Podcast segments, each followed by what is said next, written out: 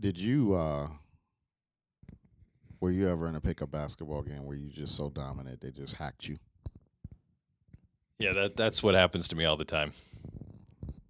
Like Aaron's just dunking on everybody, so they just fire you intentionally.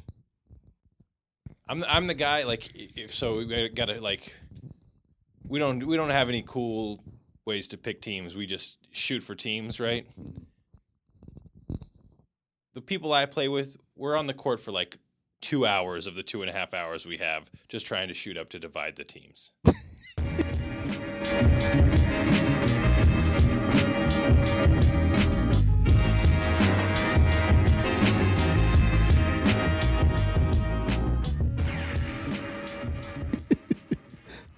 That's how you guys spend your time? Yeah. I mean, we should just develop a lottery, some sort of system, because we're wasting all of our daylight. Well, if they had a lottery, I mean, you'd be number one. Thank you. Number one in our hearts. So let's start with free throws. We got to start with free throws. And you got a lot of questions about that, about whether the Jazz, who come back to Salt Lake City, Game 3 is Friday night, whether they should have been hacking DeAndre Jordan or whether they should be hacking DeAndre Jordan, and how they deal with his I guess, you know, 48%. Yeah, and whether they exploit that. What did you think about that? Well, I'm going to write about this. But this is where I see it. I mean, Game 2, DeAndre Jordan had 18 points, 14 rebounds. I mean, really dominated inside. Blake Griffin had 24 points. Chris Paul was dominant. The Clippers were desperate. The Clippers played great. The Jazz played very mediocre. And the Clippers won by 8. And the Jazz were right there in the fourth quarter. So the question is, does this say that, the Jazz can really play with these guys and they don't need to go with a hacking strategy, or – what does it say to you? I think they can play with them. I think that I think the Clippers let up in the fourth quarter a little bit, which is kind of a strange thing to say in a playoff game. But I mean, they were. I don't really think that I ever felt like the Jazz had a chance to win that game. I felt like the Clippers were pretty comfortably in control the whole time. So I think maybe that end, the gap was wider, than the numbers suggest. Well, as our dear friend Bill Oram said, and as he predicted, he predicted that the Clippers will win comfortably, but that the Jazz will be within 6 in the fourth quarter, which is indicative of a team that pretty much just does just enough to win. And that's what the Clippers did. They did whatever they had to do to make sure that the Jazz weren't an immediate threat on a Tuesday night. And they did that, and they accomplished that. Now the question is, can they do that at Vivint Smart Home Arena, where we're changing venues there? So the two of the things that for the Jazz's fortunes to turn around, in my view, would be Rodney Hood or Gordon Hayward have to get going. What's been the problem?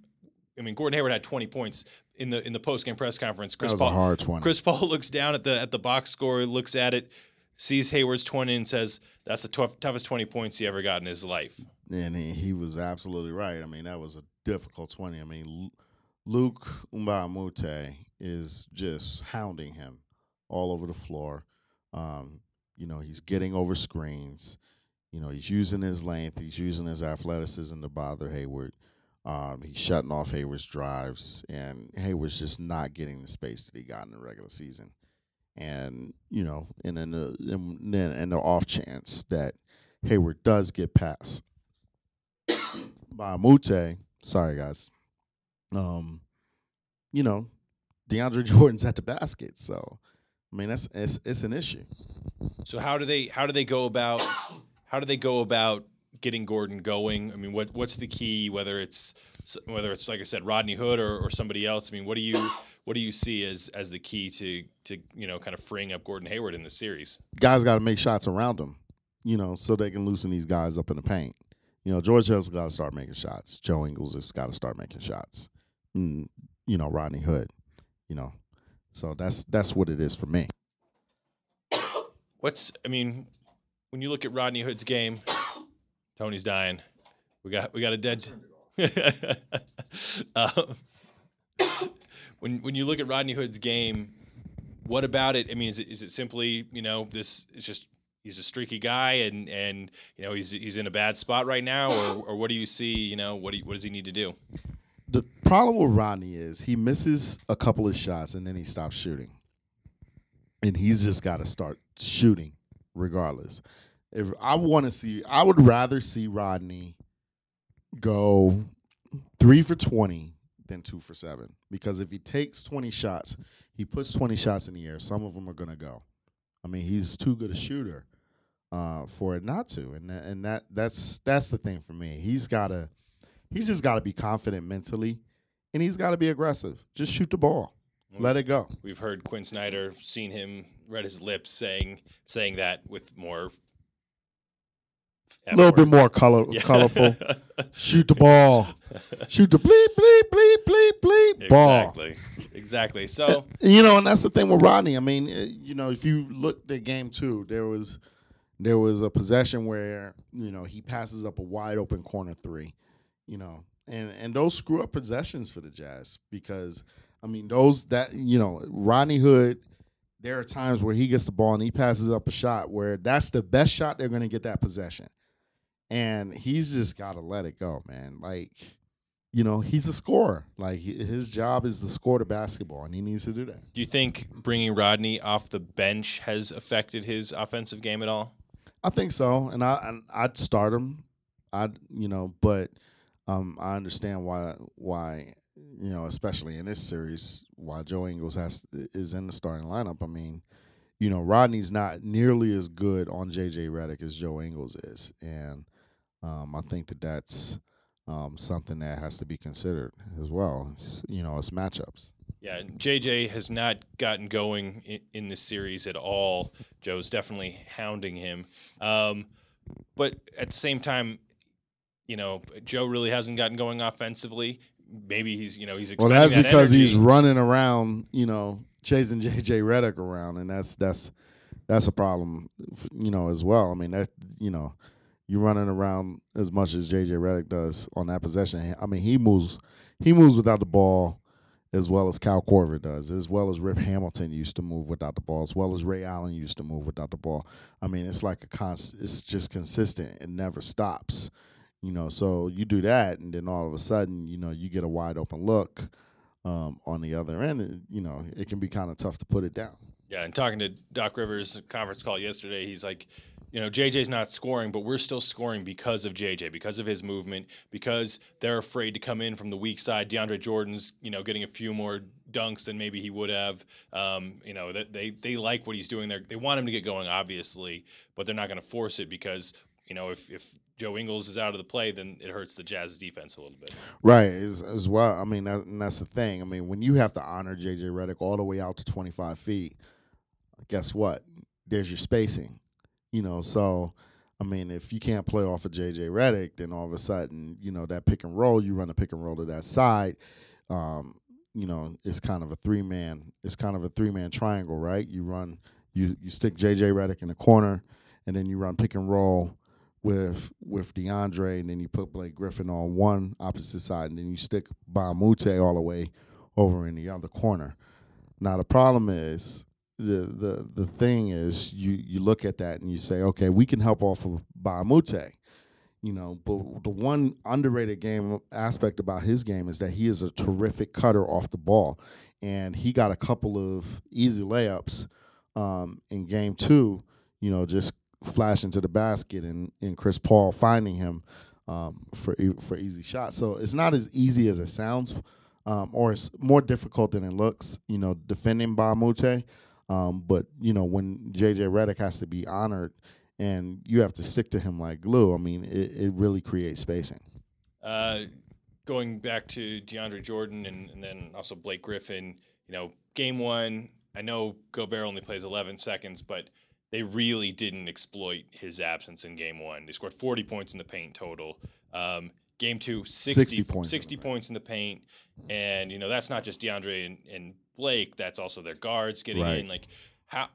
And what do the Jazz do to go about defending that area, knowing that, you know, I mean, we don't have an official update as of this recording, but it seems very unlikely Rudy Gobert will be back for game three. Yeah, you know, I think, you know, you get an energy boost at home.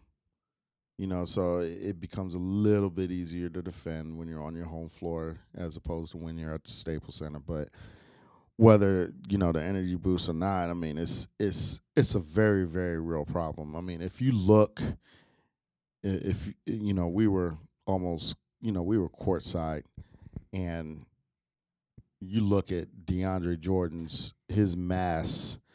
And how big he is and how big Blake Griffin is. There was a real size. You could see the size. You could see the size disparity between the Jazz up front and between the Clippers up front in games one. You could see it in game two as well. I mean, so Clippers are really, really much bigger without Rudy Gobert in a lineup. And you know, I don't know what you do. I mean, you try to stun a little bit. You try to dig down. The guards try to dig down and help. You know, Gordon Hayward tries to dig down and help because he has Mbah a Moute. You know, but I think Doc Rivers was a lot smarter in game two in keeping Blake Griffin on the move and not giving him stationary post ups to where the Jazz could help. You know, he didn't. You know, Blake Griffin was, when he's on the move and when he's playing pick and pop and when he's running the floor, when he's rim running and posting up in front of the rim in transition, it's hard for help to come. And I think that Doc Rivers did a good job of putting Blake Griffin in positions where, you know, it's just him and his defender, and, you know, the Jazz couldn't send help in either direction. What about the pick and roll defense? I mean, how it seems like they really, really put the Jazz in a bind, and that's, you know, again, going back to Gobert's absence, with Gobert out there, he's able to defend two guys in the pick and roll at one time. You know, basically, I mean, how much of the points in the paint problem was that? Just the way that they defended pick and roll in game. Yeah, that's huge. It's huge, and especially with Chris Paul. I mean, he's one of the best mid-range shooters of all time. So right now, I mean, you're picking your poison, right? I mean, you know, if Rudy's not there and you're defending that with Derek Favors, you know, you're either, okay, Derek, you got to come up and help, and then, you know, DeAndre Jordan gets a lob and he's dunking everything, or Chris Paul gets a wide open 15 to 18-footer, and he's going to make that 75% of the time. So, you know, I think, I mean, on the initial screen, you maybe could go under on Chris Paul, but, I mean, he's going to pull up and shoot a jump shot and he's going to make it. Or, you know, if you know, the guards have to really, really, really work to fight over those screens. George Hill has to really work to fight over those screens. It's difficult, and it's going to be difficult for as long as Rudy Gobert is out. How long do you think that is at this point? I mean, we don't have an official word, but we saw him, you know, at UCLA during the practices and shoot-arounds, walking around, not much of a limp, if any, but not doing a lot either. He wasn't running. He wasn't, you know, we didn't see him jumping. We saw him, you know, walking, shooting, standing still, some of the stuff we saw from Rodney Hood when he had that injury and everything like that. I mean, do you get a sense of when he might be able to return? You know, I think today and tomorrow will be – I mean, obviously, we don't think he's going to play game three.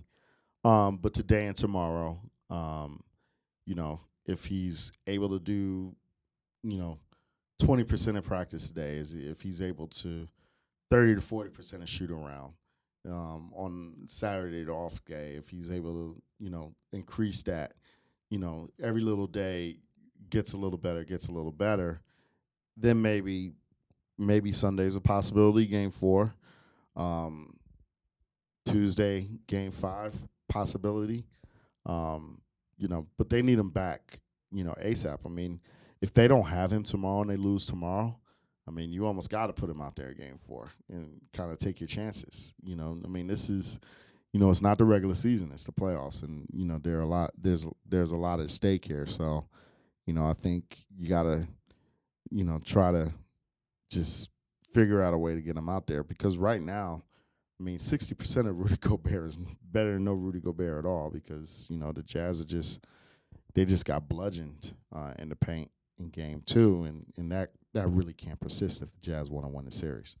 Maybe Derek Favors and Jeff Withey go out and get the free Rudy Gobert haircut that the Jazz are offering this week. Just a little edge. Jeff's getting the Gordon Hayward haircut, man. Come on. All right, let's keep it quick because we got to go to practice. I guess of all the things we talked about, is there one thing that stands out to you that's going to decide Game 3?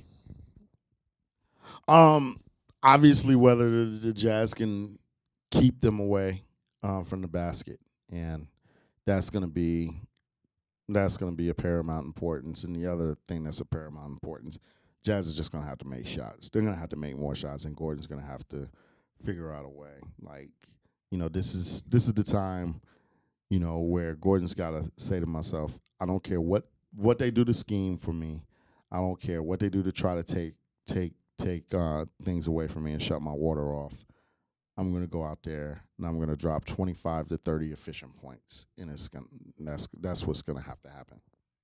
And I think also on the other side, it's how bad does Chris Paul want this? I mean, it seems like he's been talking all week about how he doesn't want to focus on their past, you know, their past failures, or just taking everything kind of one game at a time like we always hear. In that third quarter, the Jazz get it within 3. Chris Paul hits a big 3, blocks Hill, steals the ball, and goes for a layup to push it back to 8.